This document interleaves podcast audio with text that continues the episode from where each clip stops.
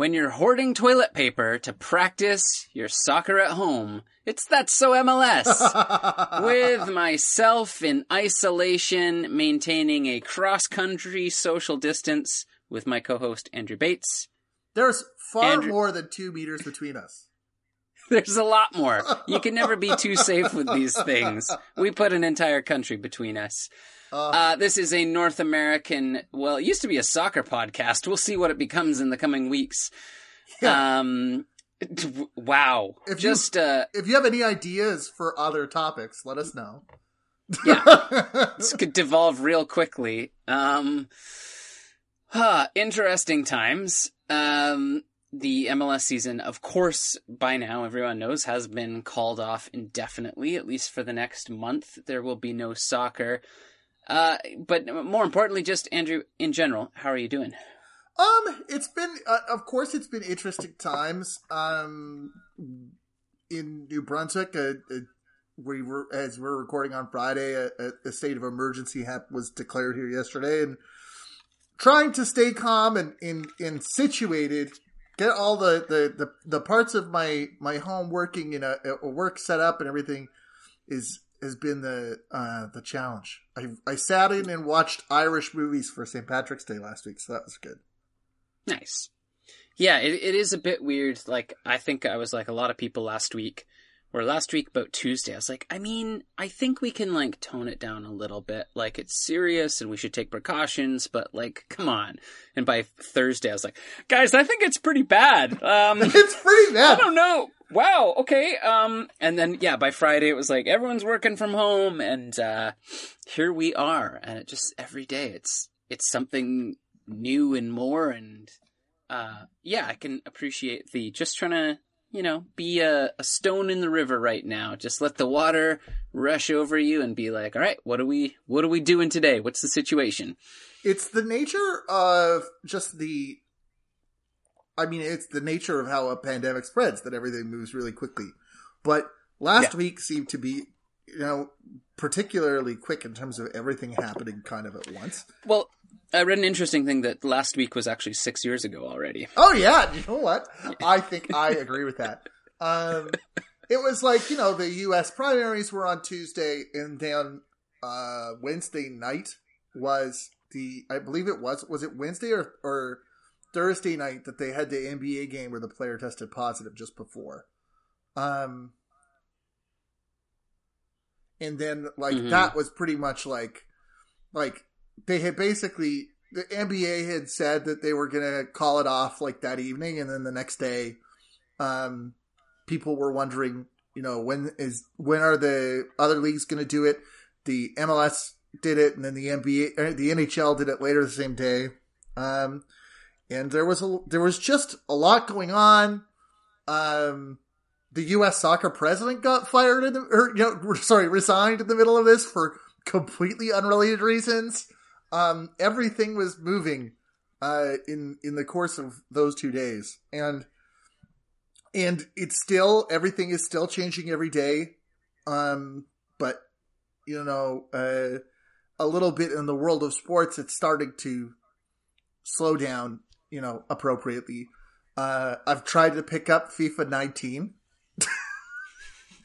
It's right. The great. Ex- uh, it's so funny too that I think like within minutes of you sending me that message, I had just finished buying and ordering an Xbox online from Best Buy. I was like, oh no, oh no. This is this is how they get you. Disaster capitalism at its best. How's that going, by the way? Uh, Uh, bad.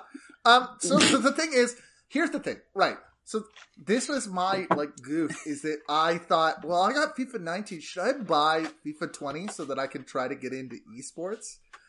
Having not played a game of any free FIFA franchise since 20 since since buying FIFA 16 like three years ago, um, I and I was just like, well, let's let's fire it up. And here's what could I I can you. compete? I, I could do that. It's fine. No, it's not possible.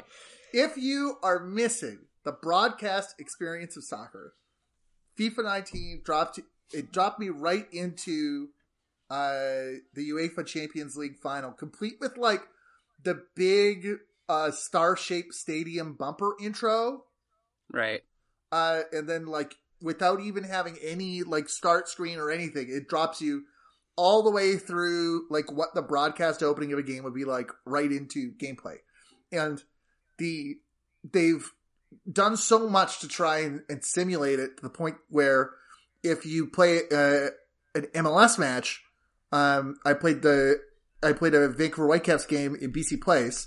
Um, all of the graphics change. It's the same graphic as you would ordinarily see in MLS. It's uh, last year's anthem, but they have the whole match presentation is exactly the same as it would be on TV. They have MLS uh, announcers.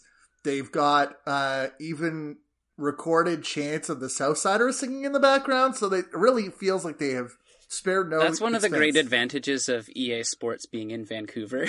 It's true. is that there's like really premium Whitecaps content. Like even when the Whitecaps were like fairly new to the league, there was like custom covers for the Whitecaps, which is pretty cute. the if you do drills, I have the Whitecap set as my main team.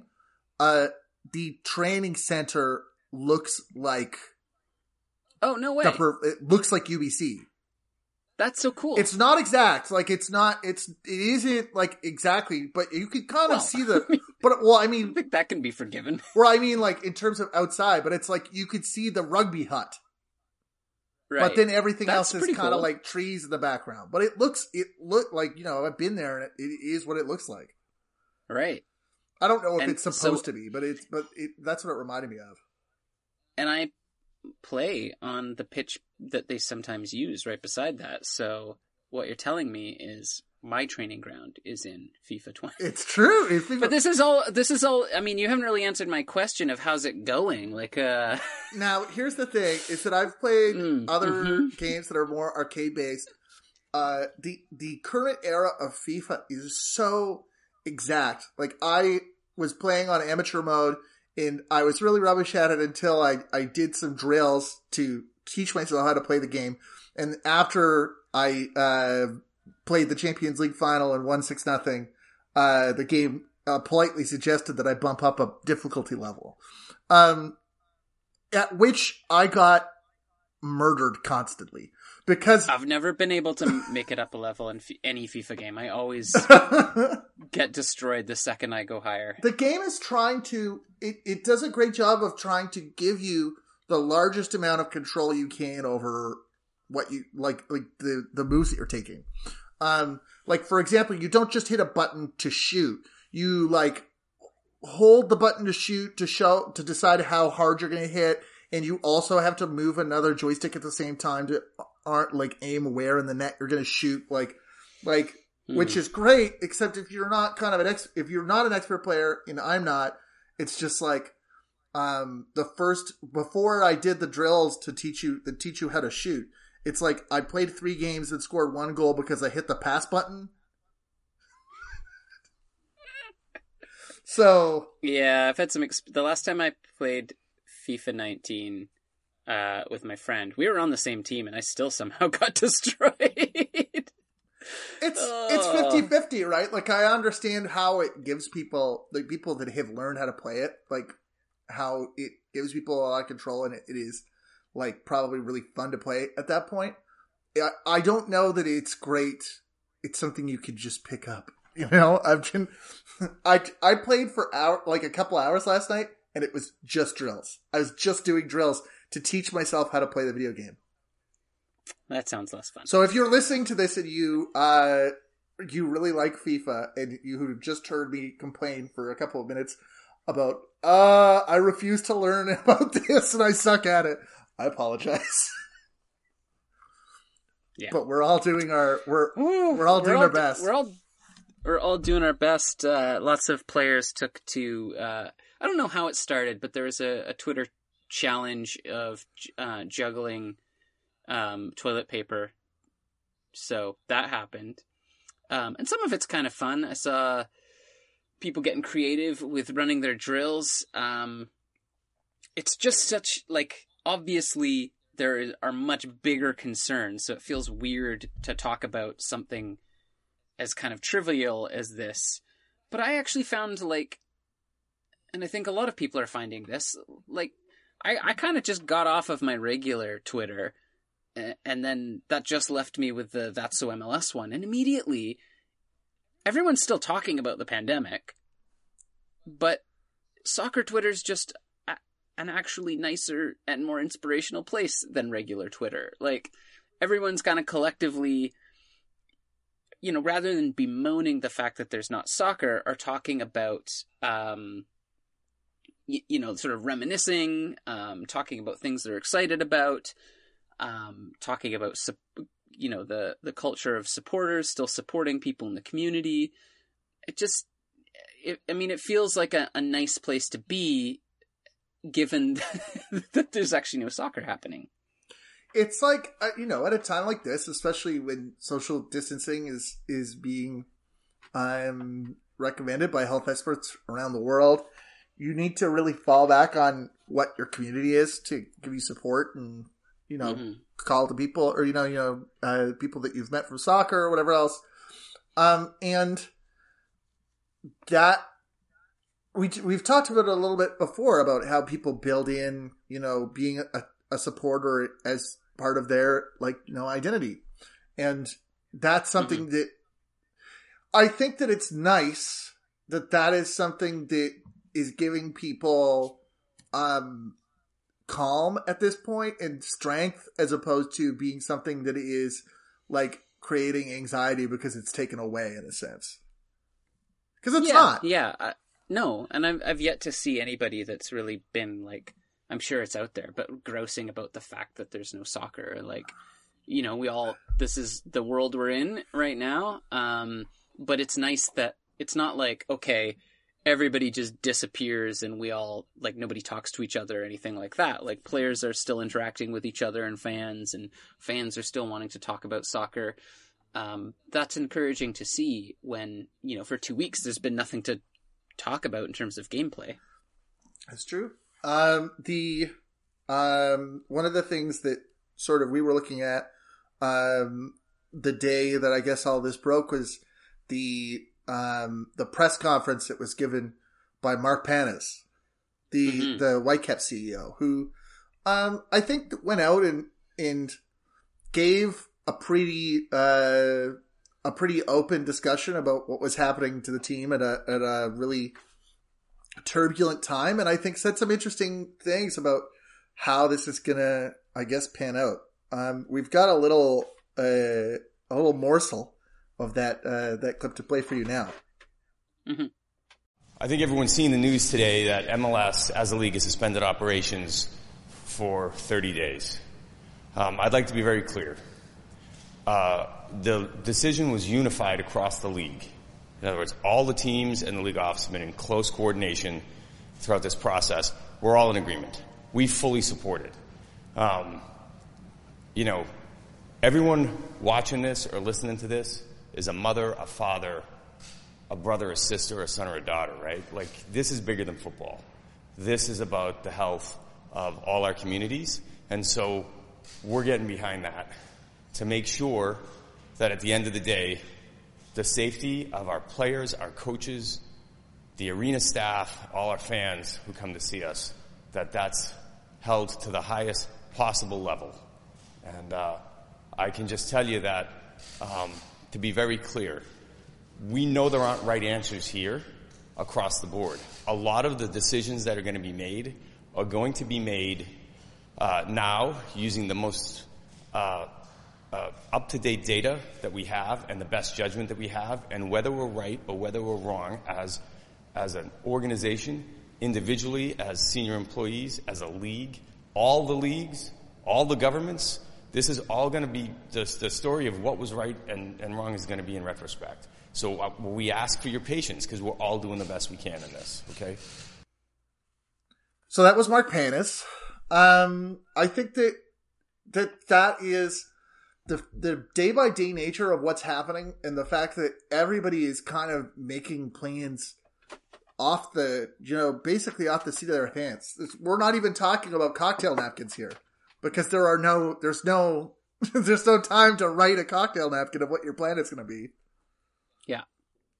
Um, but I yeah I mean it's a, sorry, I was just going to say it's. I mean, it's just an incredibly hard thing to to have much to say at this point, right? And, and I think um, we'd also sort of talked about like some of the questions that were being asked, where you're like, I guess reporters have to ask the questions, but you're like, look, there's no soccer, we don't know.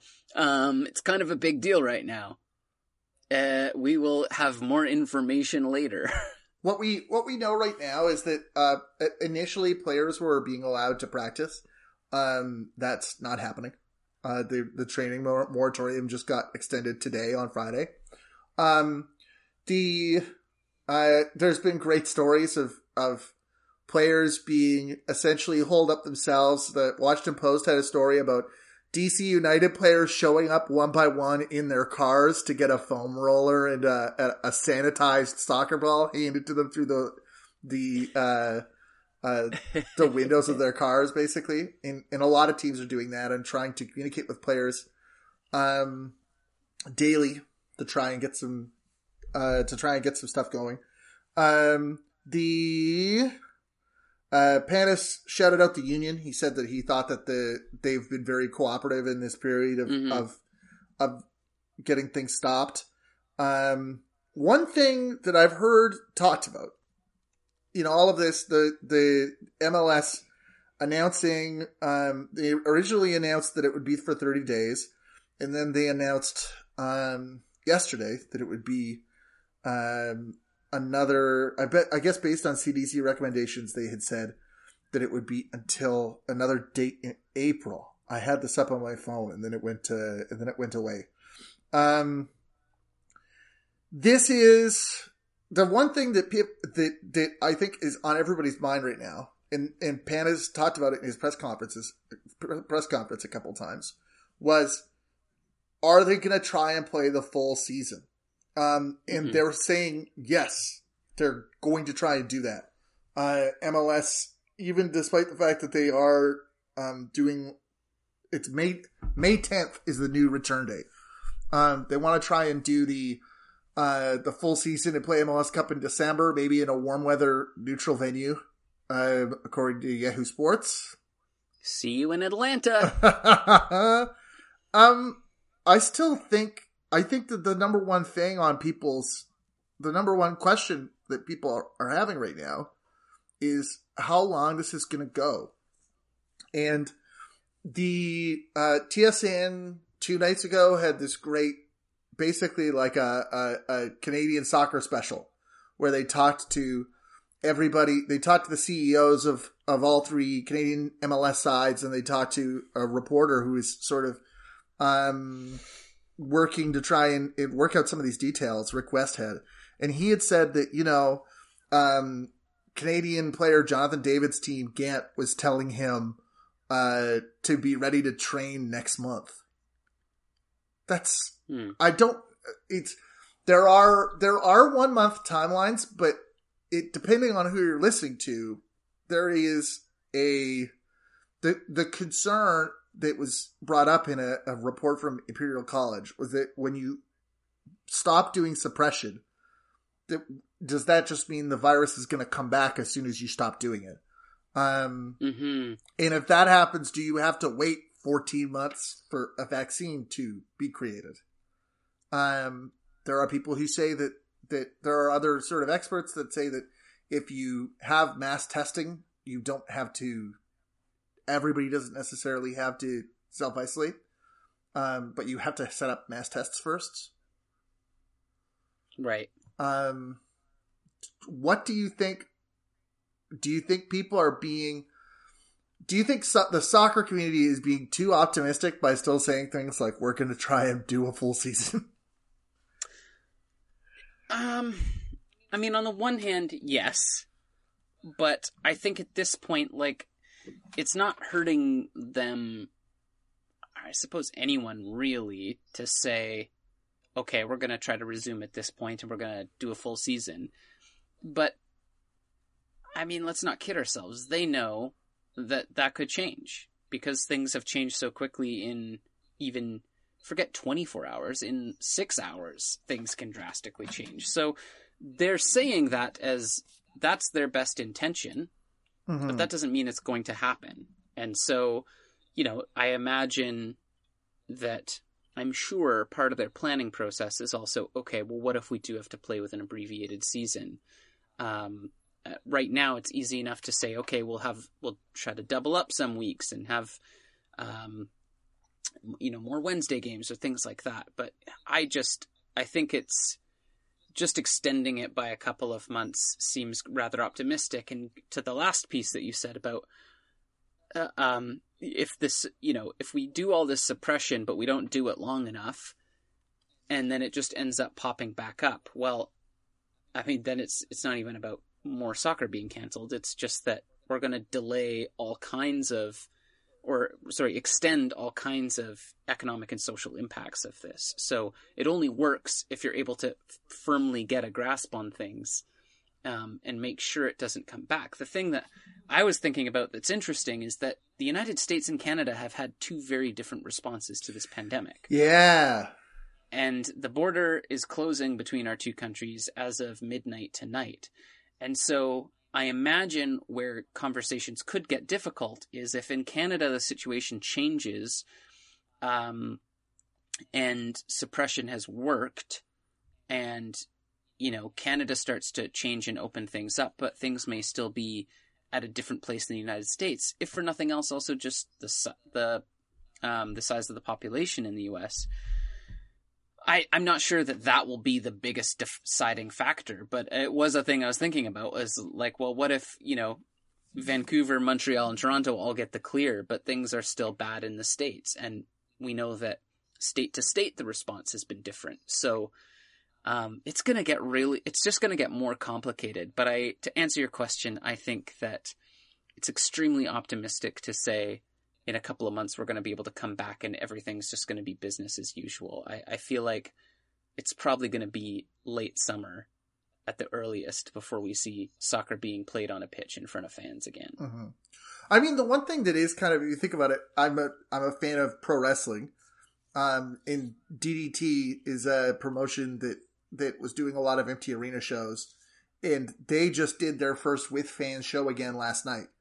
But also, Japan is a country that has taken extreme that took extreme social distancing measures and took them earlier than other countries or earlier than we did. You know, mm-hmm. um, as as they created the issue. So it's I like what you kind of said about like you have to get the handle on it. You can't you you can't sort of not get the handle on it and then be like, but we've been good.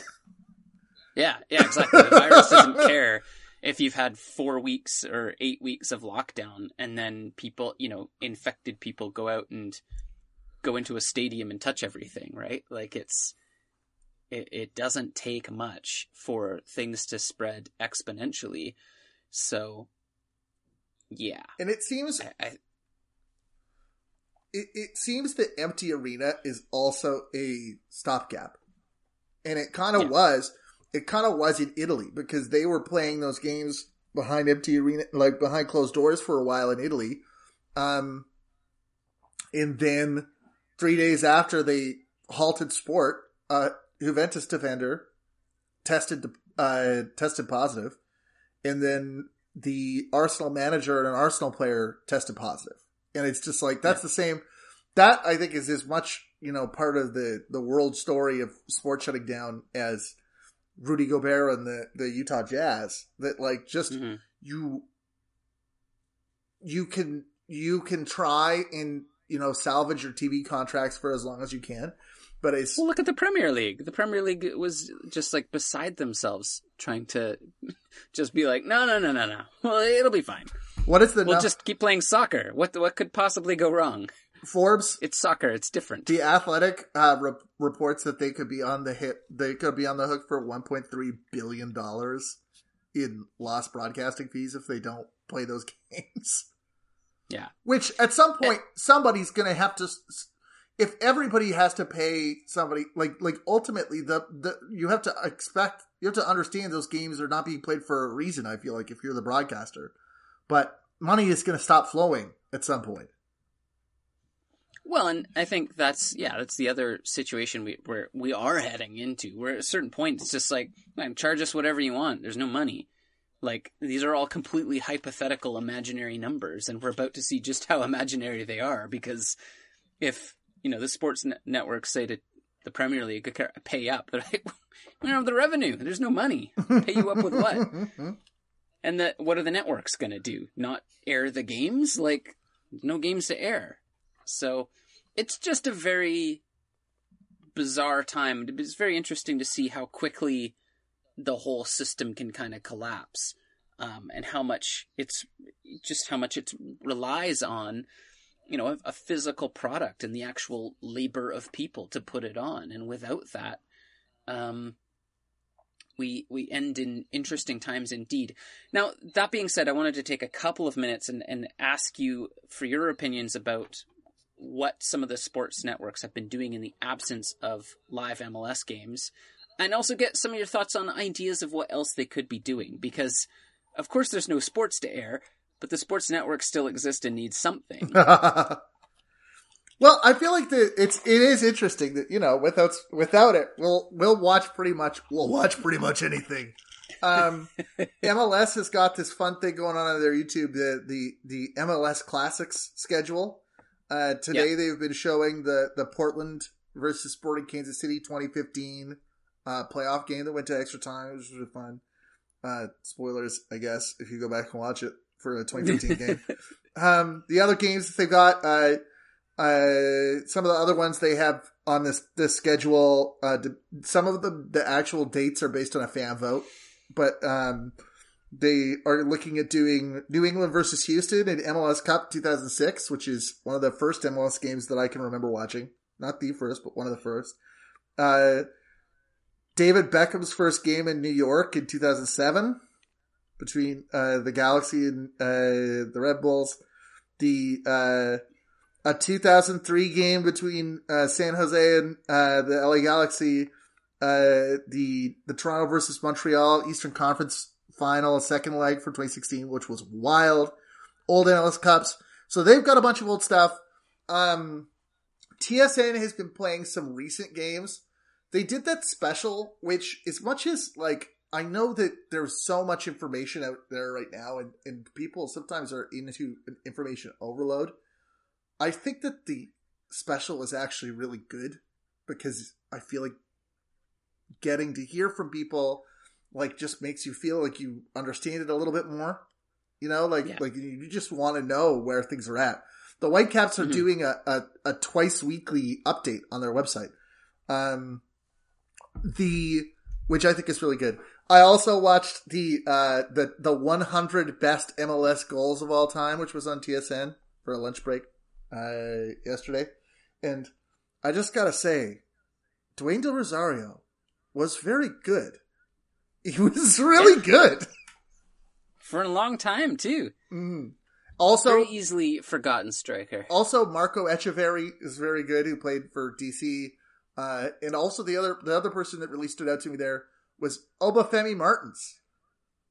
Yeah, is he still with Newcastle? I'm not sure. Or I know he went to Newcastle after Seattle, but I don't mm. remember where he ended up or where he currently is. But he was one of the like first like domestic like big name. Was he domestic? He was like one one of the big mm. bigger name MLS guys that went over to Europe and and made a name for himself. So one all of them years ago. One of the teams did uh one of the teams did a um a uh a FIFA game. Vancouver and Colorado played their scheduled match as a Connect Four match. Yep. and which was a, a, a choice. Um, it was interesting. Now, let's let's brainstorm. Let's brainstorm some ideas here of of uh, of of what you could do. The the most sensible idea, uh, like like let's let's do a serious one first. Um, they have to find a way to make EMLS work remotely because they canceled the they canceled the EMLS Cup because it was supposed to take place at South by Southwest. Um, yeah. But they've got people under contract. They should try to find a way to create, you know, you can watch a Vancouver Whitecaps player compete in a soccer related entity. I feel like I've seen a few things on Twitter where players are challenging fans to FIFA games. Um, which I think that would be kind of fun to like live stream. You know, like you know, you uh, some kid playing against Carlos Vela. That could be kind of fun. Um, I, d- I did like they replayed the last Vancouver Whitecaps match. Um, what was a good one to replay? It was. Um, and Tosaint Ricketts added like a commentary to it, which I didn't get to see Hmm. much of. But I kind of like the idea of if you're going to replay a match, having a player do the commentary and kind of walk you through like what was going on before the match, explain some of the stuff on the field. I- I think is an interesting concept to it. I- mean, maybe not as your, like your main thing, but I, I was like, I, I'll stick around for that. I'd watch that. the director's commentary has been very good. Now let's get into some real. Uh, the, the the director's commentary is a great idea. Now let's get into some really pie in the sky ideas. Here's one that I've had. You know, um, Okay. Benny Feilhaber is retired. He's Mhm. got he he made that announcement last week too. Everything's happening. Uh, he's had that podcast. We need Mm-hmm. to um we need to upgrade it into a socially distanced talk show. We need to have a Skype Mm. talk show with Benny Feilhaber and his various guests because that podcast has been great and it's great to listen to. Now I don't know. I'm not. I'm not just talking about a video version of the po- podcast. I'm talking about making. Uh, I'm talking about making Conan O'Brien. Yo, yeah, yeah. No, I pictured like chairs, chairs set six feet apart and a big desk of some sort. Um, yeah, I, I think I would like to see Zlatan battles COVID nineteen, um, a steel cage death match. Uh, Zlatan this week uh, set up a, a fund, to, I think specifically to help Italy. Um, but Oh my uh, God. just you're always going to get a good Zlatan qu- quote about anything, and his his quote was, um, "When if the virus doesn't come to Zlatan, Zlatan goes to the virus." I virus." can't believe it. He's gonna take it on. He's gonna take it on. a part of me and and a part of me is like i kind of i'm afraid for the virus like if there's Yeah. somebody that could beat it just by sheer ego it's that man um what are some other ones that would be good? If he still I mean, played, if of still like the- worked for the league, I would have said a Mike Petke gardening show. just him throwing pots over his neighbor's fence. Fighting with a lawnmower. Oh i didn't see you there. Uh, uh various print holding up printouts of like landscape designs and stuff. who would you who would you put in a cooking show?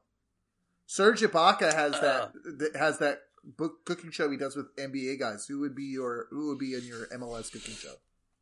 Um, I feel like I, I've seen a, a number of players on Instagram um, that do quite a bit of like cooking Instagrams. Like, I mean, it's by now people are gonna think it's a bit cliche for me to say, but I think Kai Kamara does a lot of cooking on his Instagram, and I think that could be kind of fun. Oh my god, Especially- we need more Kai Kamara you- content.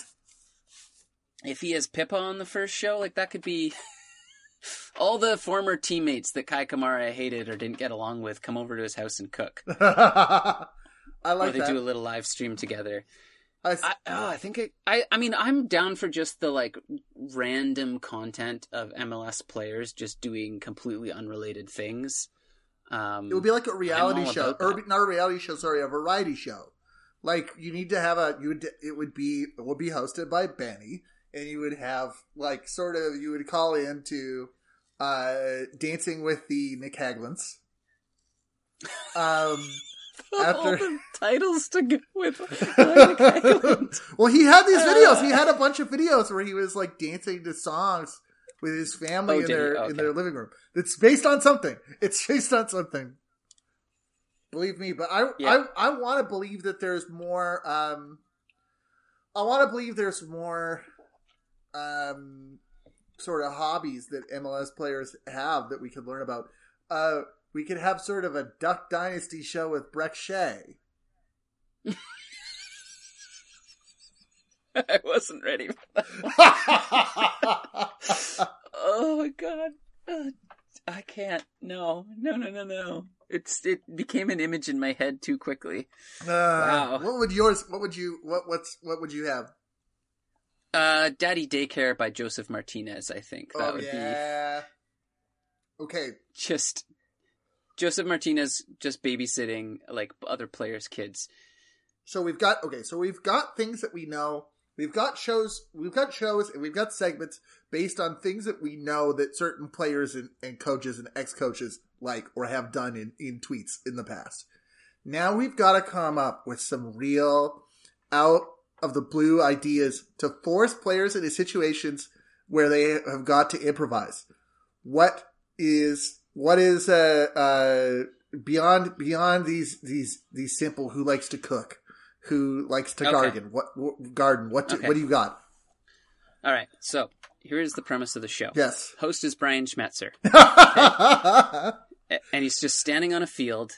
There's a goalkeeper in the goal, and uh, it's just him running drills of having defenders actually mark the far post. That's I know it's wild, I know it's crazy, but you just take players from other teams because Seattle seems to be able to do it, but it's just players from other teams and Brian Schmetzer setting up a wall uh, and and having uh, someone marking that far post run. Uh, I mean, it could never happen, but that would be my choice show. Teams actually learning how to do that. Mm. I mean, hmm as as we discussed before going on the air, no one is marking the far far post right now anywhere. Okay, there's a, or or there's an MLS sweepstakes, and you're allowed a fourth DP, but Oh, it has to be a defender. but it has to be a defender. Well, Nashville is sorted. They Well, okay, they yeah, figured true, it out. True, they already played that show. um, we gotta put okay. So, um, I want to see. I'm gonna name three players, and it's based on nothing. It is, there's there's nothing. There's no basis for for the the players I'm gonna choose here. I would like to see Drew Moor Okay, and uh Samuel Piette okay. and um Romell Quioto try to kayak together. That's what I want. I want I want to have them in is two is two people in kayaks socially distancing enough? Is that far enough or do they have to be in separate sort of rafts? I want them to try and I want them to learn this feel like, is together. And they have I to they have to they have to uh they have to get along. There could be some sort of like, uh, I mean, I don't know what any of the reality TV shows are, but like a bachelor type thing for MLS players. But it's like to see who could like become friends. So it's you throw random players into the mix, um, and get them to do all kinds of tasks together. And I mean, who's to say? Maybe there's love. Maybe, maybe I would love to see that. You've you've got okay. So in this TSN show, the Montreal.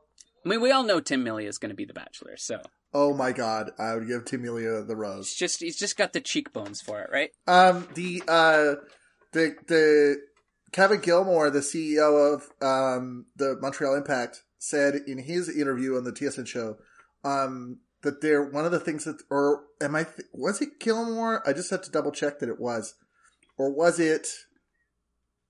Uh, somebody was talking about hotels. Right. Mm. Axel Schuster said that some of the Whitecaps players are so new that they're still in hotels and they're kind of stuck together at this point. And as long as they're not having to self quarantine, that's the that's the, the the show that you imagine. You take the players that are, are away from home and they don't necessarily have a great network. Mm, hmm They can social distance together.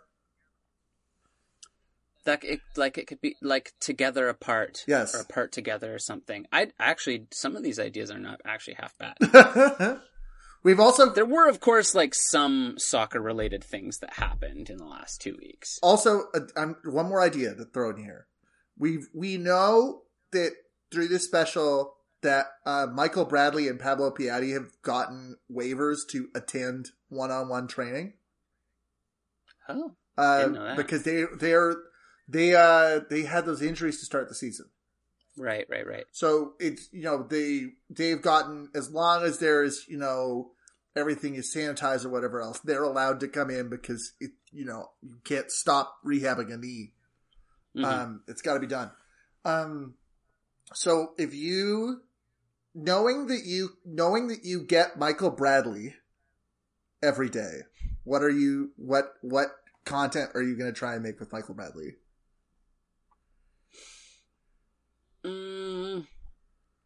I feel like it would just be like a road trip where he goes to U.S. men's national team fans' houses and just does like odd jobs to try to win back their favor. Hold on. What do you think? Uh, that unmoored my headphones from from from where they were. Uh, that's really good. That's really good. I like these ideas. We've put together some good ideas. Um, I think the the lasting impression of the last game, the last, of course, it wasn't the last game because there were Champions League games held the week that things were, um, the the week that things were suspended. My lasting impression of North American soccer is Thierry Henry getting CONCACAF.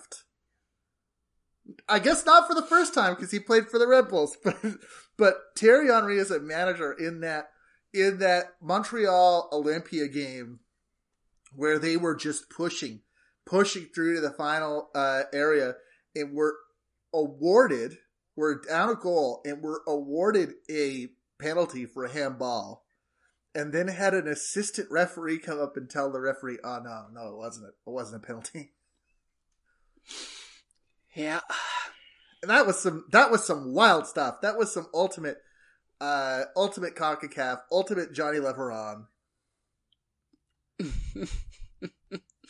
yeah. Um, it it almost it was kind of crazy that they were able to fit those games in because it was like the next day or two days after that they uh, closed everything up. Yep the that was a that was one two that was two one Olympia. Uh, Tigres beat went to New York and beat New York City one nothing. And uh, what was the other one? Club America just smoked Atlanta three nothing. Yeah, I mean, who knows when they'll be able to play that next game, but I think everyone was a little bit surprised by that one, but I sort of felt with the way that all the fan like MLS fans were talking about like I don't know, this is the year like we're having very different results than we usually do. Um and then a performance like that from Club America where they're just like nope, nope, absolutely not. Uh we're still far better. They're just very good. It I think like this is the thing. I mean, it's great that there's the competition and I think it, it will it improves the overall level of soccer um, and I think we've talked about this before, but like the le- like the level has increased dramatically, but it, they're still they're just night and day. Like MLS is just not there yet with the Mexican league. So, um, you know, occasionally we can get a result that is a little bit more favorable and skew things a certain way. Certainly, we've gotten better against some of the other clubs um, around Latin America, but at the end of the day, there's just a different football culture and, and pedigree that still outclasses North American soccer. And I think that's okay, right? Like there's still growth, but people saying like, you know, this is the year, the idea that even one MLS club would go through, and it could still happen, but you know, that door is starting to, to shut a little bit. Mm-hmm. Of course, LAFC didn't get a chance to play their game, so they still have the two legs to play um, and we'll see how things go in that for them. Maybe that maybe that would have uh, would have come off, except Liga MX was like the only uh, the only one that actually did play their games uh, last weekend. Um, mm-hmm. they, I think they're, I, my understanding is they're also not. Uh, yeah. LAFC would have played Cruz Azul, who beat America uh, one nothing on the weekend. So they're at the same they're they're they're better slash at the same level. So you would have to see whether or not you think that LAFC could have got to that uh, would be at that point. One of the things that you you heard about um, from Kevin Gilmore is that uh, MLS is thinking of all all these leagues. MLS and, and uh, USL and NWSL met together met together to make their strategies, which I think is great. It's good to have them on the same page. Um, yeah, and uh, and and they're all trying to think of how they can execute these seasons. Um, Concacaf has, according to him, not really been in uh, communication. Um, Mhm. and they said, and essentially because they have to wait to see what everything else is. We could be without, we could potentially not have the remainder of the Champions League games, um, the Canadian Championship, the uh, the U.S. Open Cup, which is a big concern because it uh, the U.S. Open Cup continued through the Spanish flu in, in the, the in in 1918. So.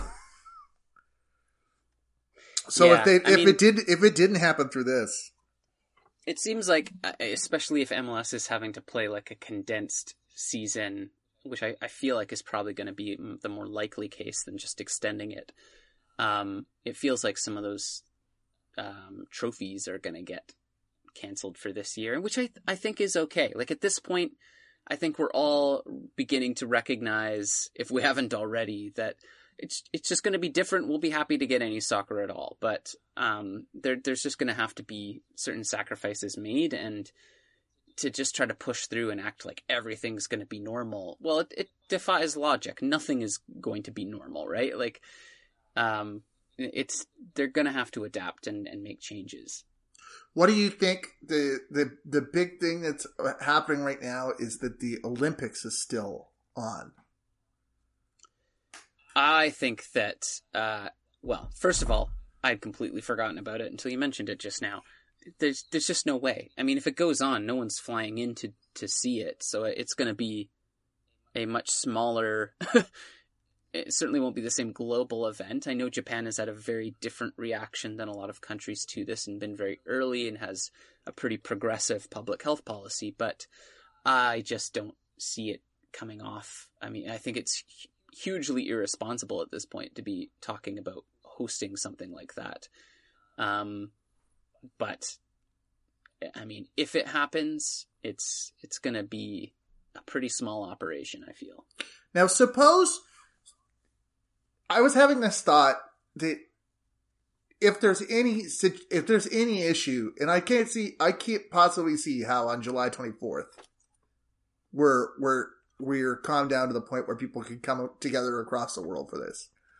Um, but in the same vein of this idea of compressed schedules and trying to fit in everything once leagues start playing, Mhm. if they are playing in July, in August, which I think is again a huge ask. Um, Mhm. I feel like they maybe got to take team sports out of it. If I and, Yeah. and I I would drop both men's and women's soccer. Yeah. Um, because there are athletes that that is like their whole, that's the whole career. That's what everything is building to.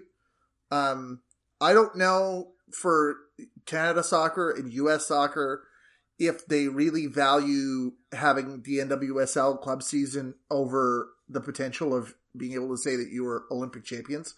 Um, Yeah. And I don't know that it would be, I don't know what it would be right between the two of those things, but I just think that people, you know, people in, in women's soccer already talk about whether or not the Olympics is necessary in, in the same year that women's Euro is usually scheduled. Or no, not the Mhm. same year, but with women's Euro on the on the calendar. Euro, Mhm. it's Euro qualifying that's happening more or less around the same time as the Olympics, I think, usually. Um, and it's like with with other things going on, people have already questioned, you know, should uh should the women's football tournament be a full senior thing?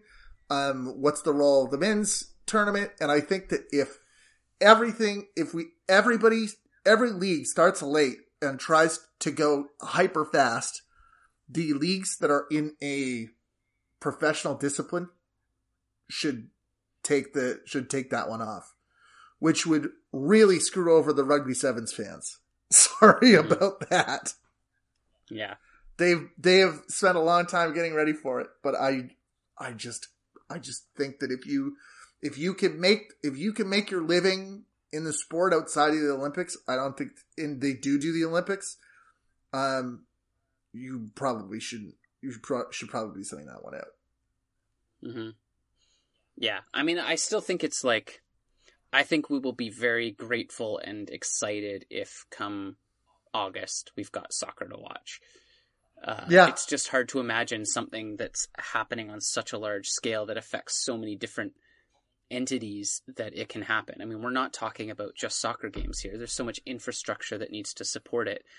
Cities need to be behind it, right? I mean, all it takes is a couple of American cities to still be, you know, tightening restrictions on gatherings over a certain amount to just make it too hard to schedule games and and get things done. Uh, It's great that the the leagues and the um, players union and everything are all talking and seem to all be on the same page, but the reality is the efforts to contain this and manage it are not happening in a coordinated way across a lot of North America and you know might need different regional responses and reactions depending on what there is. I wonder. It, no, I don't. It's when you think about a league like the Canadian Premier League versus a league like MLS that needs to cross borders. Mhm. I mean, one of them might have an easier time doing a season than the other one. Yeah. but it's all speculation, and you you don't know. Um, nobody knows what is going to happen, and all we can do is try to, I guess, have our best, take our best stab at it. There was that thing that happened in the in the Pannes press conference where essentially there was a, a fan on who'd gone on Twitter noting that she called her ticket rep to be like, "What's happening for this weekend's game?" The kind of the day before all this came out, and the rep was like, "Oh well, it's less dangerous than the flu. We talked to our medical officer, and they were worried about misinformation in the media." Um, and you had Pannes jump right on Twitter and say, "We're sorry this happened to you. We're going to call you. We should have said that. We had a we had a, a, a hearing to to talk to people where we could have people talk to the medical officer, but we're dispersing so much information in a short period of time that I think it's it's fair to say that even if you are benefiting from the best information that you possibly can, not every like there's just so much to that that people are not necessarily even going to like you know process it all. Yeah, and and that, like that's the reality for everyone right now. Is it's hard, even when you're trying to go through official sources and things like that, to to make sure you have the most accurate information about like, all right, like, well, what can we do today? I mean, I've just been using the signals of like what's happening around me to be like, oh, okay, stores are now enforcing the number of people that can come in at any given time. So that's telling me that that's a thing we're doing now. Mhm. But I don't know if that's an official policy. I don't know if that's the city that's doing it.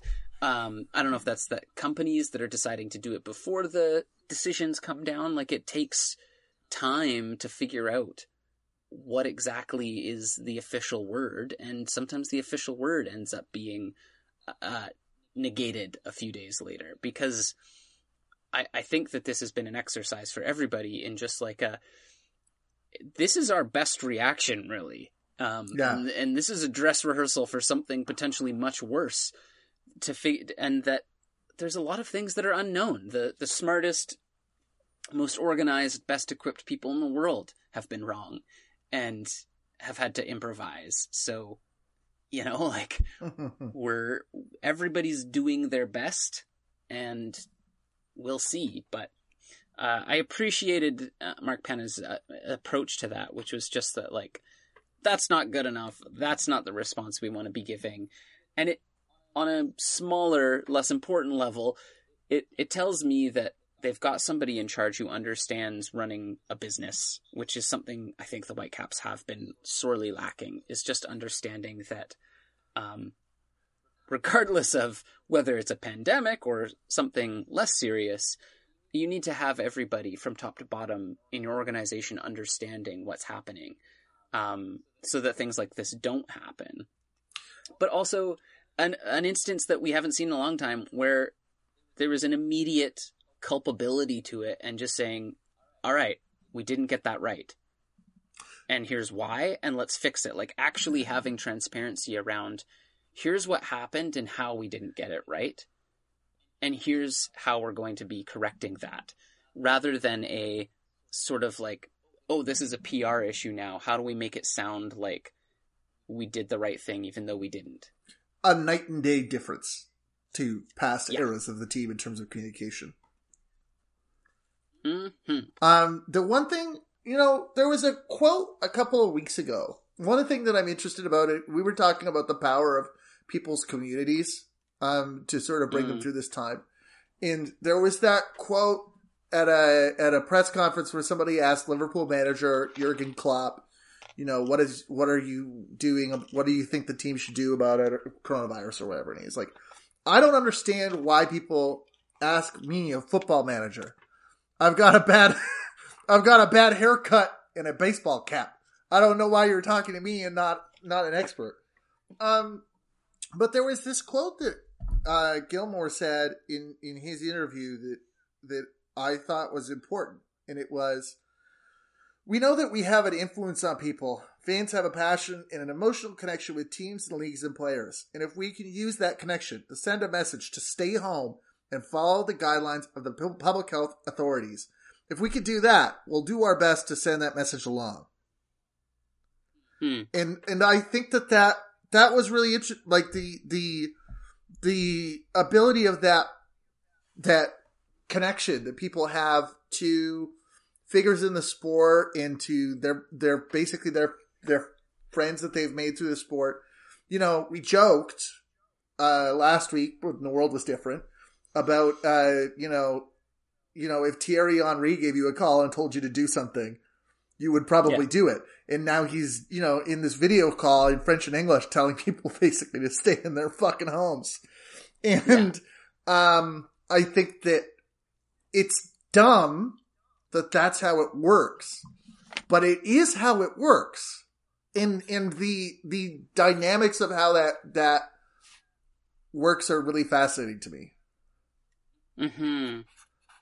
Yeah, and I also think that's like if we're gonna get through this mess, that's how it needs to happen, right? It's like not everybody's gonna listen to the CDC, so you need MLS, you need NBA, you need wherever people are going, you need those organizations to step up and have the same message, um, and and do the right thing, because that is what it's going to take, right? Like people are just dialed into different uh, media landscapes. And, you know, if they're going to trust the word of Thierry Henry over somebody from the CDC, then fine, as long as Thierry Henry's saying the same thing.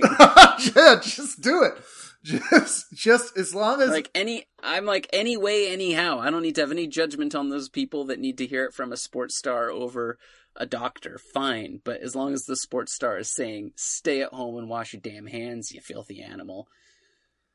Yes, the so this is this is an important message. This is an important message to convey. You know, uh, avoid non-essential gatherings. These are all Health Canada things. Avoiding common greetings such as handshakes. Avoiding crowded places such as concerts, arenas. Damn, uh, conferences and festivals. Limiting contact with people at higher risk, like older adults and those in poor health, and keeping a distance of at least two arms length, approximately two meters from others. Um, watch the six feet for our American fans. that's right. Wash your hands off, open with soap and water, often with soap and water for at least 20 seconds, especially after using the washroom and when preparing food. You don't have to, you should be washing your hands often, but especially, but not necessarily constantly, but anytime you do, you know, you, basically you're, you're touching foods because it's, the idea is that the thing spreads droplet style. So somebody coughs, the droplets fall, you touch the place where the droplets were, and then you touch your mouth with it is part of the problem. And if I've learned anything through this crisis, it's that boy, we like touching our faces. I oh love my to god! touch my face. Oh my god! If you have facial hair, especially, like, I mean, what am I gonna touch? What am I gonna touch? It- Can I just stay? Just stay home? Okay, great. I'll just stay home, but I'll be touching my face in my home. I'm sorry. Does it count if I touch my beard that I'm not touching my face? I think it still counts. Oh no! Whoa. Okay. Well, um, in the meantime, while we're waiting for this uh, entire global pandemic to blow over and for soccer to resume, where can we find you online? You can find me online at Team Bates, www.team-bates.com. Um, where can we find you on the web? You can find me on Twitter and Instagram, loving soccer culture and literally absorbing any content I can get my hands on at That's So MLS. You can find this podcast at that'ssomls.com and wherever you procure fine podcasts. I mean, I'm pretty sure your main concern is not, guys, are you still going to be regularly doing the podcast? But that's the plan right now. we'll let you know if there's a, a, season suspension coming up, but we will do our best to make sure that there are appropriate soccer things to talk about. And if we run out of that, we'll just um, start talking about the insides of our eyelids or something else. We're brainstorming some different ideas. So if you have anything that you, uh, any element of MLS history or, or North American or Canadian soccer history that you'd like to talk about, if you have games that you'd like reviewed uh, from the past, um, let us know, and uh, and that could be something that we incorporate in. Heck yeah! And it would be pretty hard to do so right now, but don't get sent off. Yes, don't get sent off for not washing your hands. Oh, that's a sending off for sure.